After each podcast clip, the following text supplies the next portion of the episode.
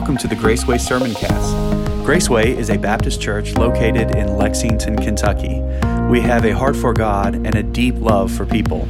You can learn more about our church by visiting www.gracewaylex.org. Now, here's this week's message.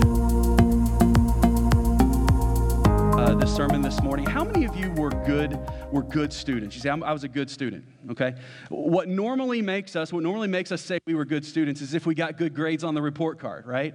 I got good grades on my report card. My wife got like every good grade possible. She was like 4.0, perfection all the time, and she still is, baby. You're still perfect, baby. That's all I'm saying. You're still perfect. So if you got good grades, you got like all A's, all B's, and stuff like that, that usually said you were a good student. Really, what that says, because of the way our educational system is made up, is that you're a good test taker. Not everybody is a good test taker. Not everyone is. Some people have like really bad anxiety when a test is put in front of them. And it doesn't matter how hard they study, it doesn't matter what their study habits are, they're going to struggle on the test. I didn't happen to be that way. I love tests. I love trivia. I can't get enough of Jeopardy. I don't care if Alex is there or not. I love people asking me like general knowledge questions. I love those things. But sometimes, you know, that doesn't all just because you got good grades doesn't mean that you were always a great student. And sometimes, too, you've had these teachers, and everybody's had them before, where they seem like they try to make the test as hard as possible and they rig the test to try to make you fail. Did anybody else have teachers or professors like that?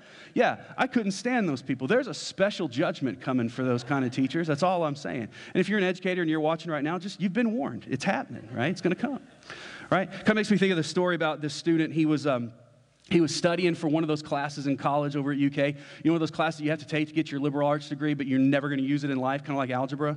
Can I get a witness? You know my theory on that, right? When you start mixing letters and numbers, it's not math, it's witchcraft. When you start mixing those two things, okay, right? But he had to take this class called ornithology. And we all know what ornithology is, right? It's a study of birds, man. You study, got to study the birds. Well, this guy had struggled all semester long in ornithology class, and so when it came down for the semester final, he had he knew he had to get a good grade. So this guy studied like a beast. His whole like two week experience getting ready for his final was he lived his life in birdland.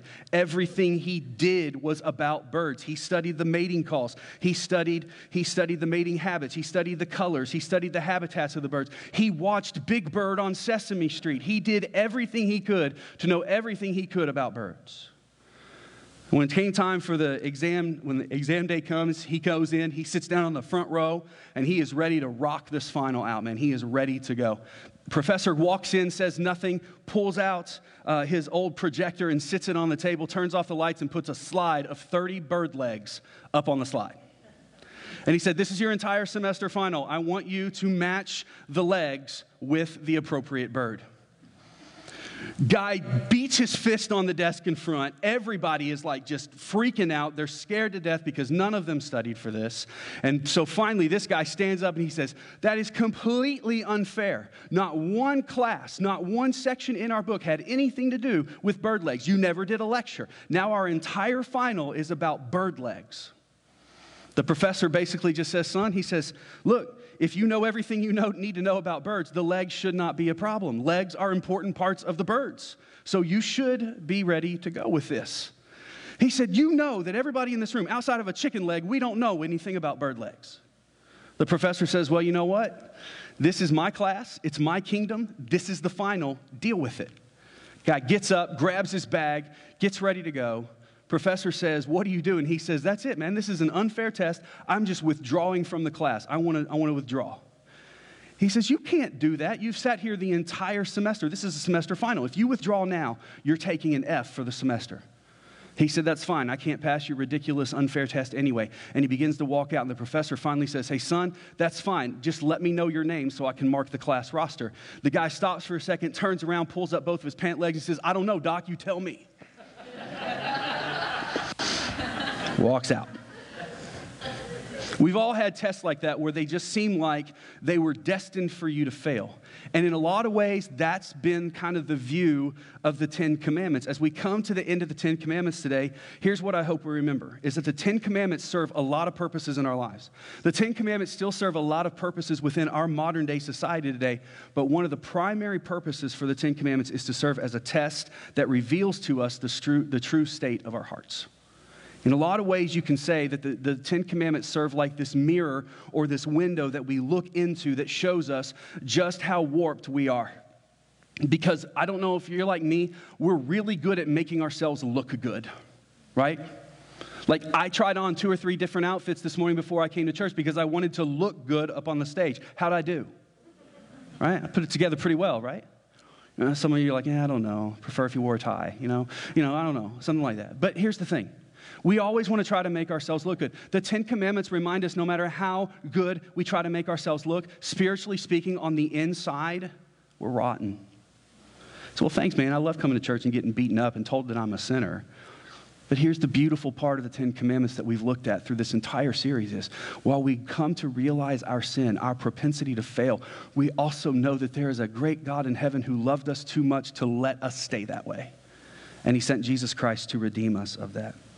If the Ten Commandments is a test, it is one of those tests that's just designed for us to fail. And no matter how much you prepare for it, no matter how much you try to, to learn it, to internalize it, to make sure you follow it, to follow all of that tooth and nail, you're still going to fail when it comes down to the final analysis because none of us are perfect. All of us fall short, the Bible says, of the glory of God. And because we fall short of that, death is what we earn. We don't earn an F, but we earn death. So the question is have you experienced that kind of feeling this past week? If you haven't seen it yet, today's the day that you really see it. Maybe you say, you know what?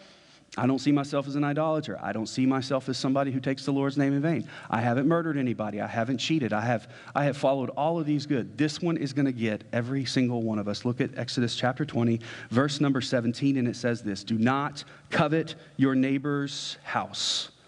Now, that doesn't mean look at his house and covet it. What it means is do not cover his household. In the original language, what it meant was do not covet his life. Do not covet any aspect of his life. Do not covet your neighbor's wife, his male or his female servant, or his friends, or his ox, or his donkey. I'm covered there. I've never coveted somebody's donkey or their ox, or anything that belongs to your neighbor. Do not covet. Father, I pray that you would speak to us this morning. Holy Spirit, be the preacher today. In Jesus' precious name we pray. Amen. So, all right, here we are at the last question on the test today. This is our final exam, really. We're coming down to the end of the test right? And usually the professor saves the hardest question for last, right? It's usually where the essay question lives.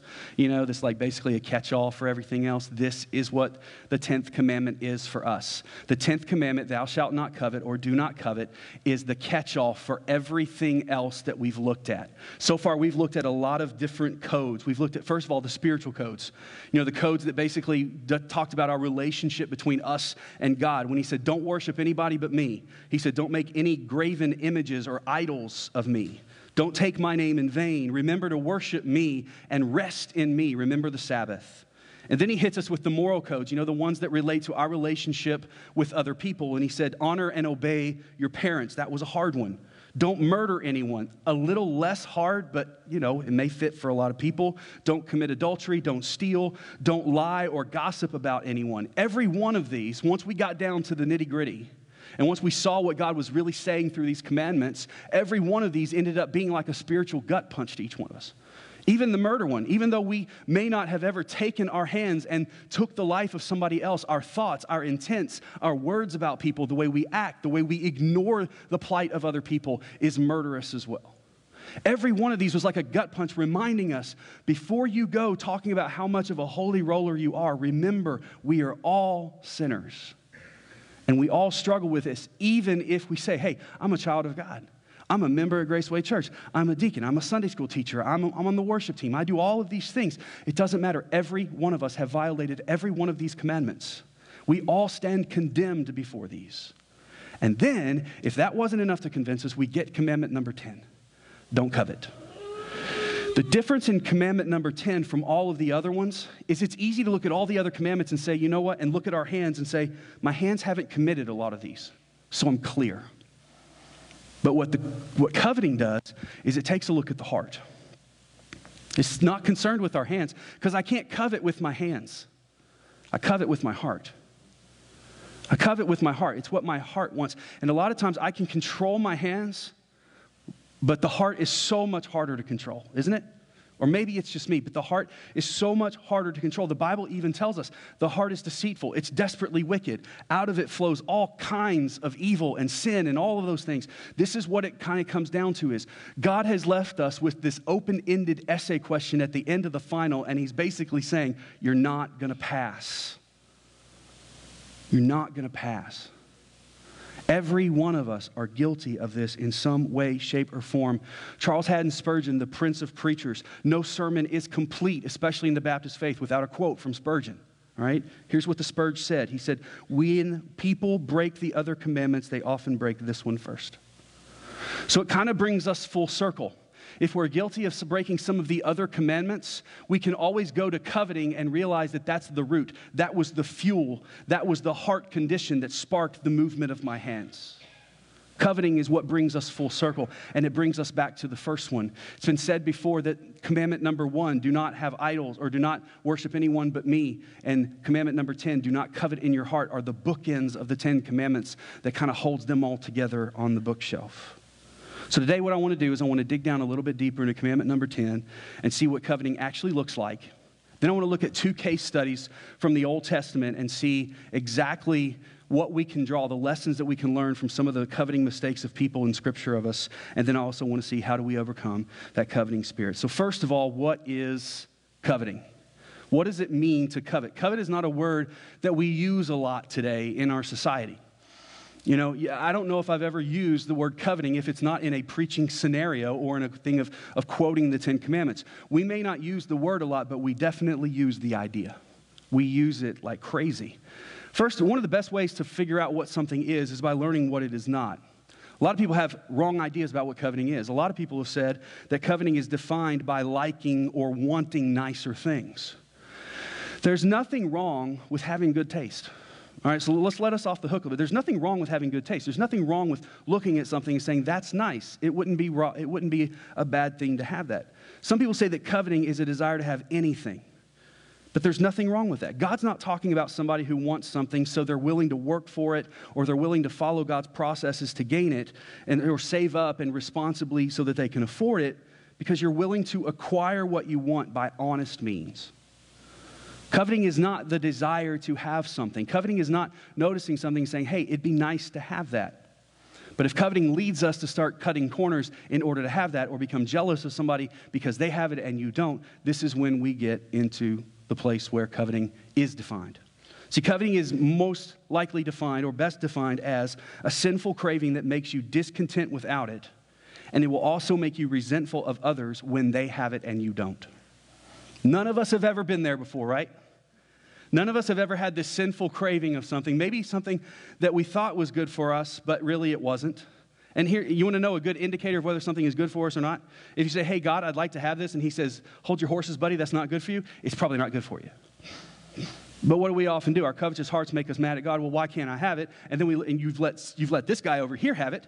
Why can't I have it like he does? And then we get mad at that person because he has it. And we know how this all works, right?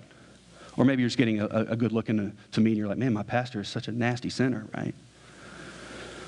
Coveting is defined by a sinful craving that makes us discontent without it and resentful of others who do have it. So you look at a guy and you say, hey, man, nice car. You say, man, I love your house.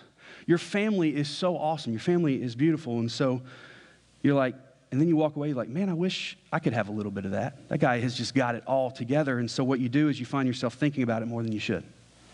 You're checking in on their Facebook or on their Instagram or on their TikTok a little bit more than you should. You're thinking about his wife or her husband in ways that you shouldn't, or you're wishing that your kids would be more like theirs, as successful as theirs, or as smart as theirs, or something like that.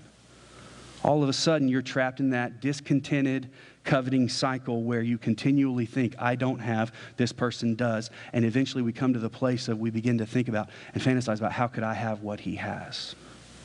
If I could only have the job that she has, I'd be happy. If I could only have the wife that he has that looked like she does or treated me like she, uh, or treated me like she treats him, then I'd have a good marriage. And here's the thing, the perfectly filtered, the perfectly edited social media posts that we see all over the place of people's lives, that it took like a thousand shots to get the perfect one, it only adds to that cycle.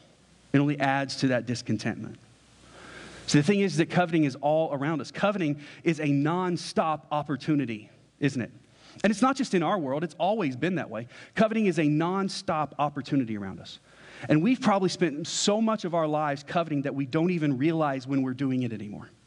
It's become such a basic part of our lives that it's okay. And it's become most acceptable sin in our Western culture, modern first world problems kind of culture. It's the most acceptable sin that we can find in our society. See, most of us, we have more than we need. We definitely have more than the majority of the rest of the world that are not living in what we call the first world. We definitely have more than what even those people need or want. We have expendable income, we have free time. A lot of us have luxuries that a good portion of the world doesn't have. If you own a car, you are among the 20% wealthiest people in the world. I've owned a car since I was 16 years old. 20, top 20% wealthiest people in the world.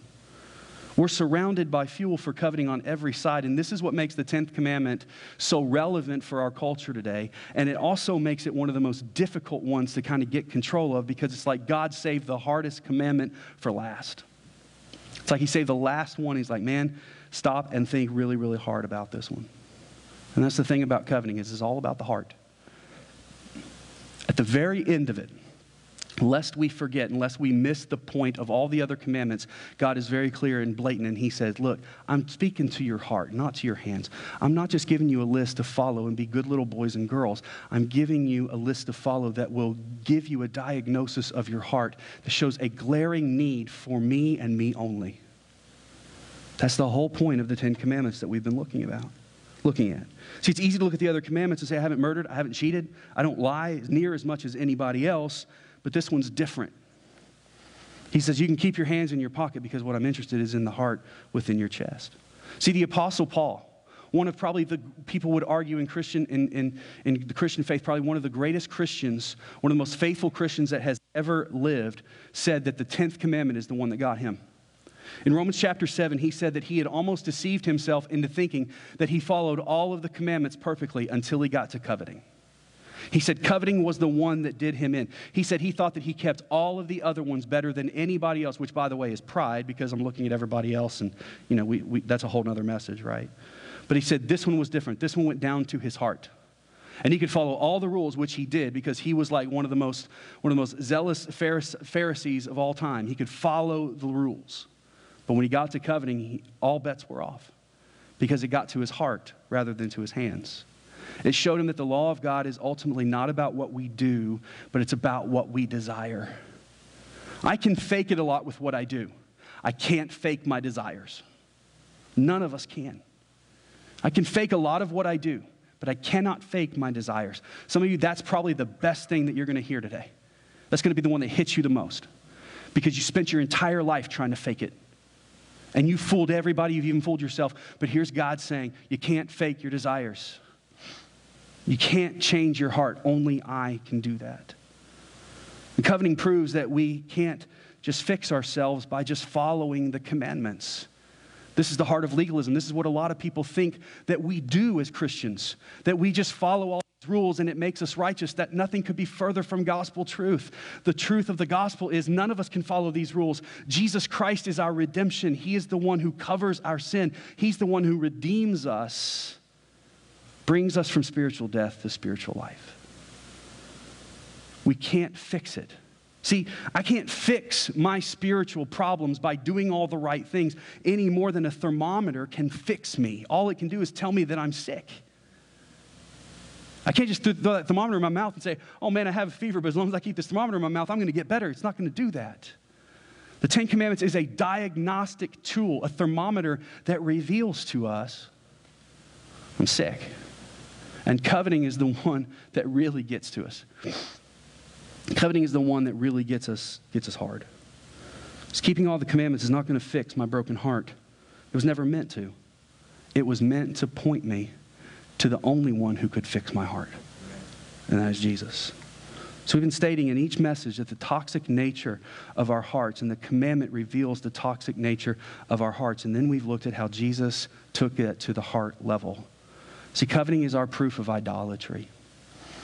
Our heart wants what our heart wants. We hear that a lot in our society today. But what our heart wants is desperately not good. That's why when I said we can control our hands, but we can't control many times our hearts, we can't control our desires, that hits us hard because we know that's true. No matter how much we try to change it, no matter how much we try to, to say that it's not true, we know that it's true. I can't control my desires. And the answer is not just say, well, since I can't control my desires, I should just give in to them. Because giving in to those sinful desires is still sin, and it's still going to lead to death. The only answer is to give myself to Jesus. See, coveting is the proof of our idolatry. So the command of coveting brings us back to the very first one. Covetousness, J.D. Greear says, is the first commandment basically restated in psychological terms is really what it is. It's the first commandment don't have any idols, don't, don't love anyone but me. It's, the, it's that restated in psychological terms. Here's what Paul says in his epistles about covetousness. In chapter 5, he says, For this you know that no whoremonger, no unclean person, no covetous man who is an idolater has any inheritance in the kingdom of Christ and of God. No, covet, no covetous person has any inheritance in the kingdom of God. Colossians 3. Mortify your members which are upon the earth fornication, uncleanness, inordinate affection, evil concupiscence, that's a very fancy word, and covetousness, which is idolatry. Paul says that covetousness is idolatry. What we want in our hearts, when it's not God, it makes it an idol. And an idol is whatever our heart loves most passionately, whatever it depends on the most desperately, and whatever it obeys the most loyally. And all of us have different heart idols. Not, the same thing doesn't make all of us tick. There's different things. But our idols are whatever our heart loves most passionately, whatever our heart depends on most desperately, and whatever I am willing to be obey, to obey most loyally. So whatever you love, whatever you crave the most, you're going to covet when you don't have it. Life will only seem fulfilling when that is within your grasp. But everything that we usually look at to be those heart fulfilling things are always elusive. The only fulfilling thing that is never going to be elusive is Jesus Christ because he said, I'm the same yesterday, today, and forever. He says, I will never leave you and I will not forsake you. Jesus is not elusive. All of the other little g gods are. They all want to run away, they all want to fly away. Jesus is the one who says, I'm here and I'm staying. He's the one that fulfills our hearts completely. The command against idolatry is what, what bookends the Ten Commandments. And here's basically a good way of looking at this. He's saying, I want your heart, so make sure that your heart wants me.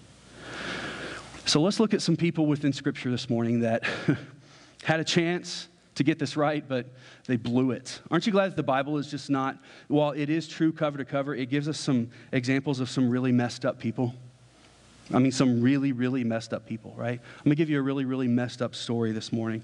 But the first case study, just really, really briefly, is actually Adam and Eve. Because if you go all the way back, the very first sin was fueled by coveting, right?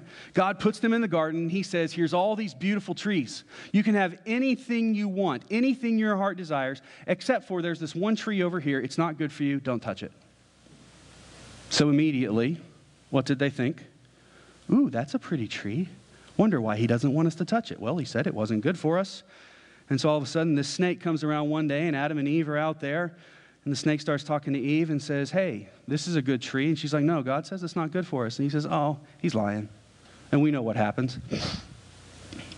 The serpent begins to tempt them based off of what they'd already been thinking in their covetous minds. Why does God say it's not good for me? They began to think, God can't be trusted. What the serpent is telling me is right. He is withholding something from me that he knows will make me better. When the only thing that's going to make us right or make us better is following what God says. If you're being tempted or coming to the thought of, if I step outside of what God has said He wants, and because that's going to make me better, you've already gone wrong. We've already done that. And that's what Adam and Eve did. They got upset with God. They began to think in their covetous hearts God is withholding something from me that is obviously going to make me better. God doesn't have good intentions in withholding this from me, so therefore I'm just going to head and take it for myself. And last week we talked about what happened. Immediately when they did that, they were exposed and they couldn't, they couldn't believe the lies anymore. They couldn't even tell the lies anymore, and God exposed them. But the first sin was based upon covetousness. Their coveting made them skeptical of God's intentions. And I think that's the problem with many people today, even within the church of Jesus Christ. We're sitting here, we love Him, we're raising our hands saying, I worship you, I love you, I trust you. But when the, when the rubber meets the road, we doubt His intentions in our lives. When we begin to doubt God's intentions, we are setting ourselves up for covetousness. We're setting ourselves up for it. So their coveting made them vulnerable to Satan's deception. They ultimately opted for the lie of a serpent over the truth of their creator. And this is what covetous will lead us to. And in that process, they brought sin and death on all of us, every single one of us. But there's another story I want to look at this morning that is really, man, it's icky. So get ready for it. Even in Kentucky, it's icky. It's the story of Amnon and Tamar. How many of you ever heard of that, those two names before? A few of you? Okay. If you haven't before, the Bible's got some pretty twisted stuff in it. We've all heard the story about Adam and Eve, but let's look at this one. So go to 2 Samuel, if you would. 2 Samuel in your Bible, 2 Samuel chapter 13. And here's the thing this story is sick and it's twisted. And as twisted as it is, the sad thing is, we see a lot of ourselves in this story. So, as you're turning there, let me kind of set the story up for you a little bit. Since Amnon was King David's oldest son, all right, he was his oldest son, born to his first wife and, uh, and, and everything was looking good for Amnon. He was in line to be the next king of Israel. I mean, he was the chosen one. He was, I mean, he was it. He was awesome. If you know your Old Testament history, you never hear about a King Amnon in Israel, though, right? We never hear of King Amnon. Here's why. We're going to look at why we don't. It all starts when Amnon develops a huge crush. Now, nothing wrong with developing a huge crush. A good king needs a good queen. The problem is he wanted his queen to be his sister.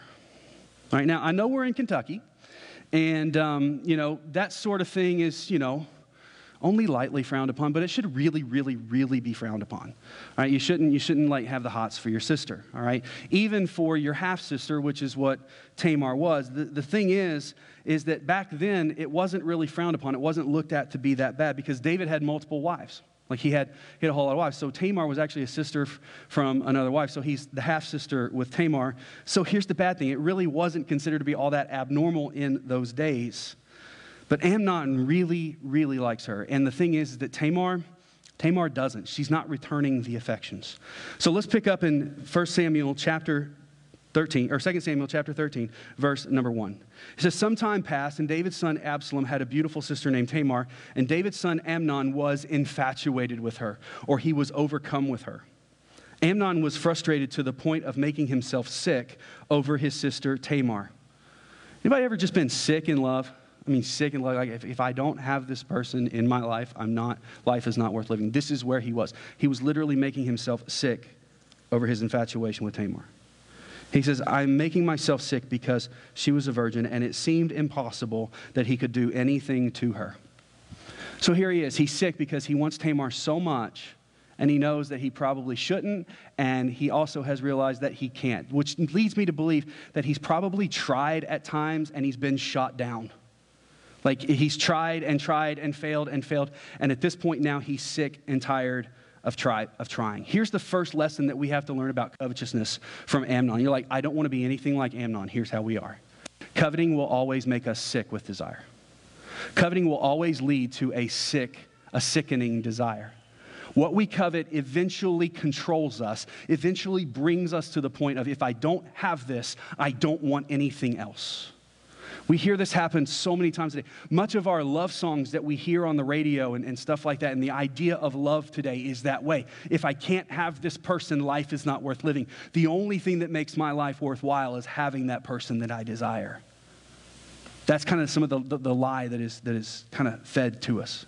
So Amnon wants Tamar so much that he's literally sick over it. And you may be getting sick thinking about this, but have you ever felt that way about something? Have you ever wanted something so bad that it made you sick? And I don't necessarily, maybe it's something you already have that you worry yourself sick over possibly losing. That's coveting as well. It's coveting in reverse. You're worried sick that you might never get it, or you're sick over the fact that somebody else has it and you don't. Every time you see that person, the object of your jealousy and of your envy, you just get this pit in the bottom of your stomach. You're like, man, why can't I have what they have? We're reminded of they have it and we don't. See, the New Testament used this word epithumia. That's a fun word to say. Go ahead and try it. Epithumia. All right, epithumia. I don't know why I said it like a New Jersey um, uh, gangster or something. Epithumia. That sounds weird, doesn't it?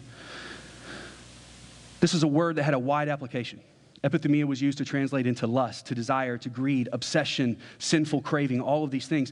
The New Testament writers of the epistles basically used epithumia to cover every sinful desire that was wrong in the Christian life. Epithumia was kind of like that junk drawer that gathered all forms of our covetousness.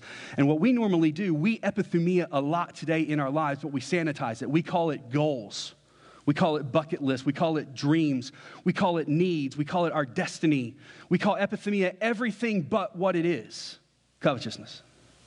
But what it's usually rooted in is that it's the sinful craving of the flesh. That if we got it, what we would do with it would never be righteous. Amnon has got some serious epithumia going on. He's got epithumia-titus. All right, that's a word that I just made. It's not a real condition. And it's got to the point where it's made him sick. So here's the question that we apply to our lives today in this. Now that we see how much we are like Amnon, we get sick over the things that we covet, what is our Tamar? What is your Tamar in your life? Maybe it's not your sister. Hopefully, it's not your sister, guys. But we all have a Tamar. Maybe our Tamar is money. We all know that we'd like to make more, and there's nothing wrong with working harder to get it. There's nothing wrong with trying to better ourselves, to better our family, to have more money. But when that becomes the thing that drives us, and that becomes the thing that we hinge our happiness and fulfillment in life on, it is a product of our covetousness. So, what we do is we find ourselves looking at someone's life and the house they live in, the vacations they take that they can afford, and we become jealous, thinking that they're so happy and we're not. And if we could have what they have, we'd be just as happy as they are. And so, what do we do? We go into credit card debt. And really, we could really call credit cards covet cards, right? Because normally we go into debt over the things that we want, that we can't have, that we should, that we feel like we should have, so we go ahead and get them on credit, right?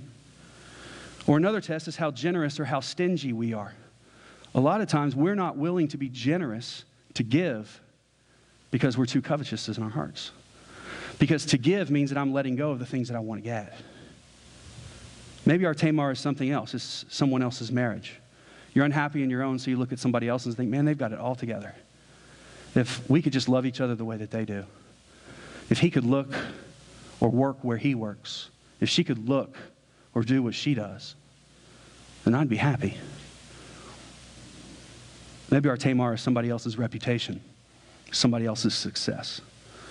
Maybe you're constantly keeping track of whether or not you're getting credit for things at the job or whether you're getting credit for things in church when you serve or you're irritated at being overlooked for opportunities. You always wonder, what does this guy have that I don't have? Why do I not measure up? All of those are systemic problems within covetousness.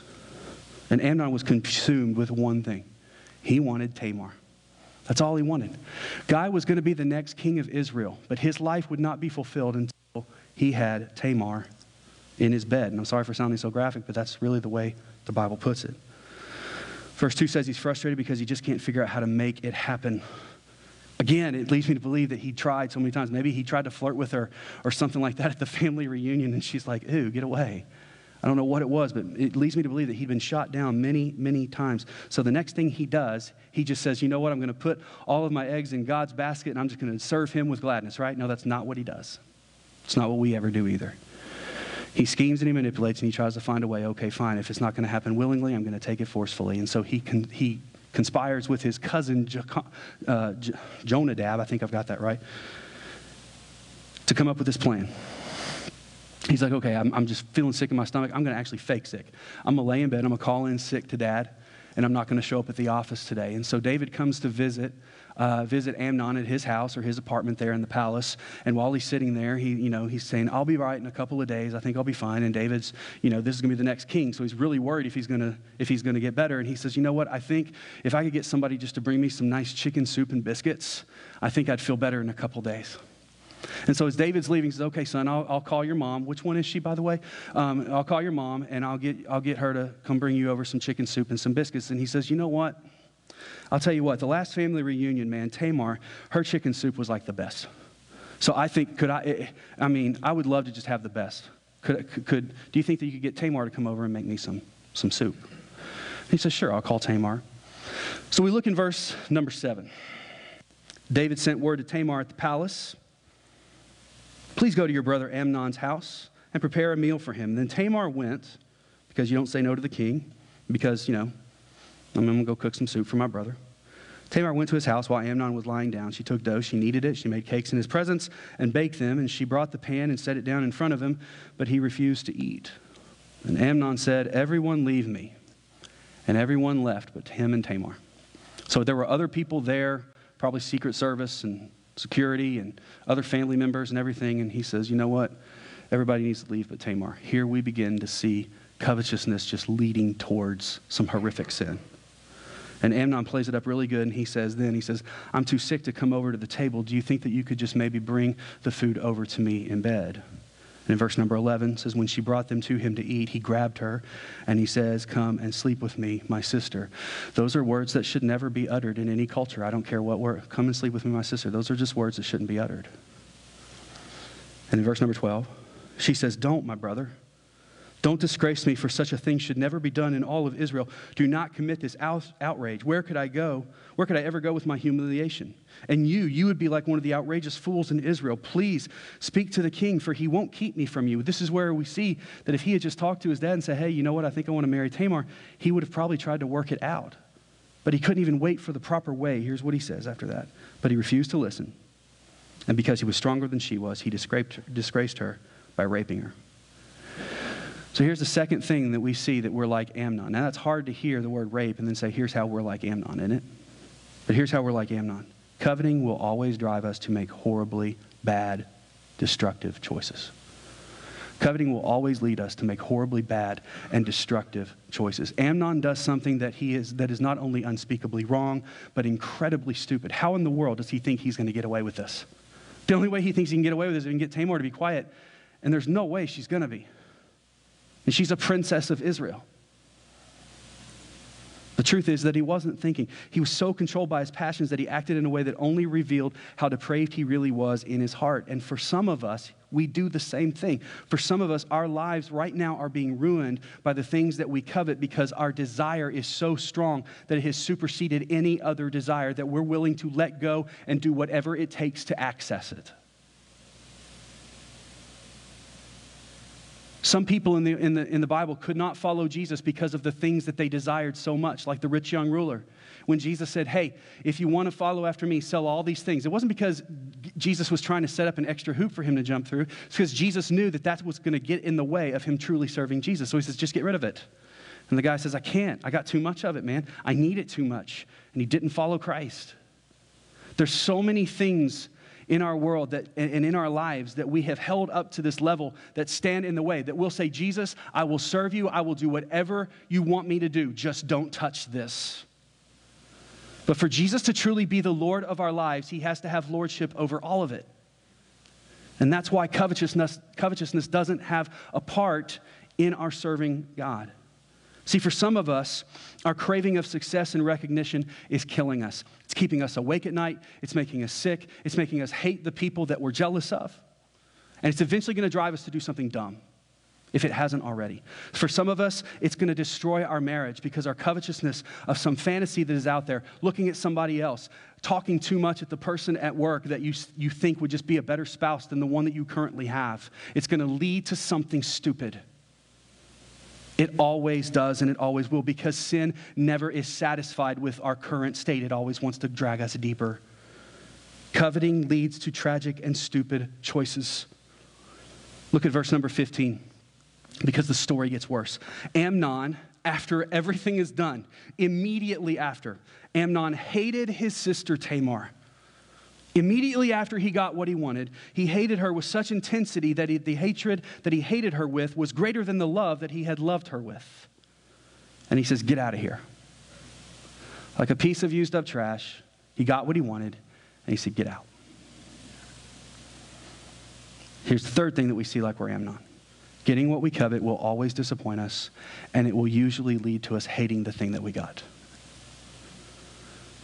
And here's the thing that we have to understand that is very important. Note, there is nothing wrong, in, in, intrinsically wrong with the things that we desire. There's nothing wrong with money, it's a wonderful tool. There's nothing wrong with, with a house, it's a wonderful thing. There's nothing wrong with a relationship. The idea of a relationship is a wonderful thing. I have heard people try to justify Amnon's actions so many times by saying that Tamar must have been a flirt or a tease that caused her to do this. There was nothing wrong with Tamar. Tamar just did what she was asked to do. She was innocent and she was raped. She was a victim of his covetousness, of no holds barred, just doing what he wanted. And when he did, he used her up like a piece of trash and threw her out and destroyed her life. This is what our covetousness will lead to. What's wrong is the way that we let those things control our thoughts and our desire for it. It becomes so important that it chokes out God as our number one desire. It chokes out everything rational, it chokes out everything humane, and makes us say, I will not let anything stand in the way of what I want. Whether it be a person, whether it be a thing, whether it be a corporation, whether it be a country, whatever it may be, what we covet will always be what we chase after if God is not involved. C.S. Lewis says there's two kinds of happy, unhappy people in life. Those who have realized that they're never going to get what they want, so they just give up and they settle into a life of bitterness and cynicism. Or those who have obtained what they seek in life and it has only left them wanting more and disillusioned with the world. And I think most of us live in that middle ground. Most of us probably haven't achieved everything we want to achieve, or we haven't gotten everything we want to try, we haven't wanted, so we're still willing to try for it and we're constantly thinking that what we want is just around the corner. If I just do this, if I just do that. We think this because idols are terrible gods. While Tamar was not a tease, our idols are. Our idols are teases. They give us just a little bit to make us happy, just a little taste of it to make us want more, to keep us coming back. Here's the thing about God. Here's the difference between those little g gods and our God. God, when He gives us Himself, He gives us His whole self completely the first go around. And he says, if you want more of me, you just come to me. More of him is already given to us. What it depends on is how much of him we will allow in our lives. And that's the fact that leads us to our closing point as we, as we close out this morning. Coveting, the cure for it is to understand the opposite of it, just to understand that if I'm not going to covet, I need to be contented in my life. The opposite of coveting is contentment. See, coveting is rooted in this desire for more. It's the reason that we always want more is because we're convinced that we've been slighted in some way. And there are some of you right now, either here or watching, you're honestly, you don't want to say this out loud, but you're mad at God. God didn't work for you the way you thought He should. Show me in Scripture where God is our employee. Please. Show me in Scripture where God is our servant. It's actually the other way around.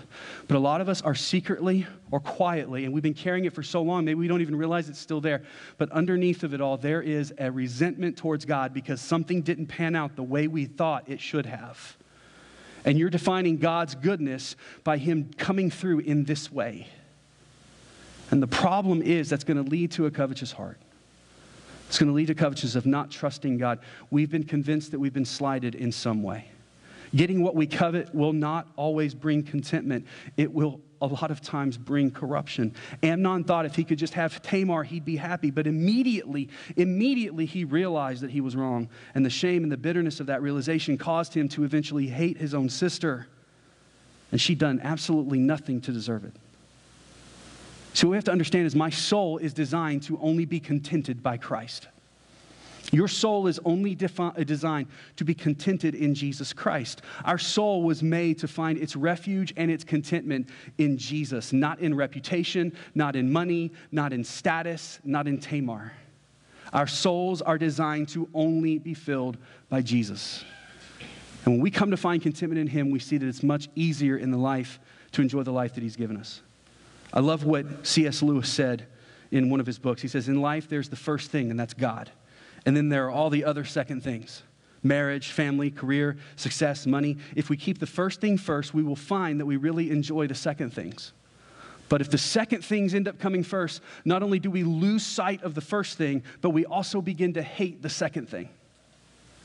It loses its joy because the joy giver is no longer involved in it. Lewis calls this the paradox of the Christian life. If you crave comfort, if that becomes what you covet, guess what you end up finding? You find the opposite. You find misery. If you crave love, you'll find loneliness. If you crave significance, you'll eventually only feel like you found rejection. When we crave control, we only find chaos. We crave reputation, we only find humiliation. But if you crave Jesus, the man of sorrows, the king of our hearts, if you crave the cornerstone, not only do you get him, but along the way you find happiness, you find love, you find meaning, you find order, you find glory, you find purpose in your life. Along with him, he satisfies you with everything else. Jesus gave that same paradox in John chapter 12. He said, The one who loves his life will lose it. And the one who hates his life in this world will then keep it for eternal life. He says, if you love your life, if you covet, if you seek only for it, if you claw and you scratch and you hang on to it for dear life, eventually you're going to lose that life. But if you lose your life now, if you count it as second to chasing after the glory of God and you hang on to Jesus, you will keep that life for eternity and you'll find the real meaning of life now. This literally happened to Amnon. He sought for his life and he lost it. When his brother found out about what happened, when his brother found out about what happened, it wasn't good. Tamar told, finally told her, her full brother, and her full brother goes over and he kills Amnon. Absalom kills Amnon. And then that begins a civil war in the family, and Absalom would then be the next in line to the throne, but Absalom loses his life too. This is why we don't hear of King Amnon or King Absalom. We hear of King Solomon because there was so much. So much turmoil within the family, and it actually doesn't go to Amnon. It didn't even start there. It started with David's covetousness of Bathsheba. It's genetic, it's hereditary, it will pass on. Our sin doesn't just, just live in a vacuum with us, it will ripple out to affect other people for a long time. So the only thing that we can do, Amnon gave up the throne, he gave up his life, everything, because he just couldn't give his heart to God. So what we have to do is we have to stop chasing Tamar and we have to start chasing God. If Amnon found, had found his contentment in God, he wouldn't have ended up destroying his sister, he wouldn't have ended up destroying his family, and he wouldn't have lost the throne. Again, it's just like that paradox. You wanted this, you sacrificed all of this to get it. And in return, you got nothing but destruction. So as we close out this morning, I say, man, that's a hard way to close out. I want to close out by pointing to the healing part of this. When you stop chasing Tamar and you start chasing God, you find that things begin to make sense better. God is saying to us through all of these commandments give me your heart. It's only safe in my hand. And that's the question we close with this morning. Are you willing to trust God with your heart? And I know most of the people that I'm looking at right here in this room and I know most of the people that, that kind of tune in with us virtually as well. Many of you have made that profession is I've given Jesus my life. I trust him with my eternity. But so many times we trust him with our eternity, but we want to keep our heart for ourselves. Here's the challenge today give him your heart today, completely, fully, without holding back. Thank you for listening today. At Graceway, our strongest desire is to glorify Christ by telling everyone about His grace. If you have questions or are in need of spiritual help, please reach out to us by visiting www.gracewaylex.org and click on the Contact Us section. Or you can email us at gracewaylex at gmail.com. Our worship services are held each Sunday at 10:30 a.m. We'd love to worship with you this week. Until next time, take care and walk in the way of grace.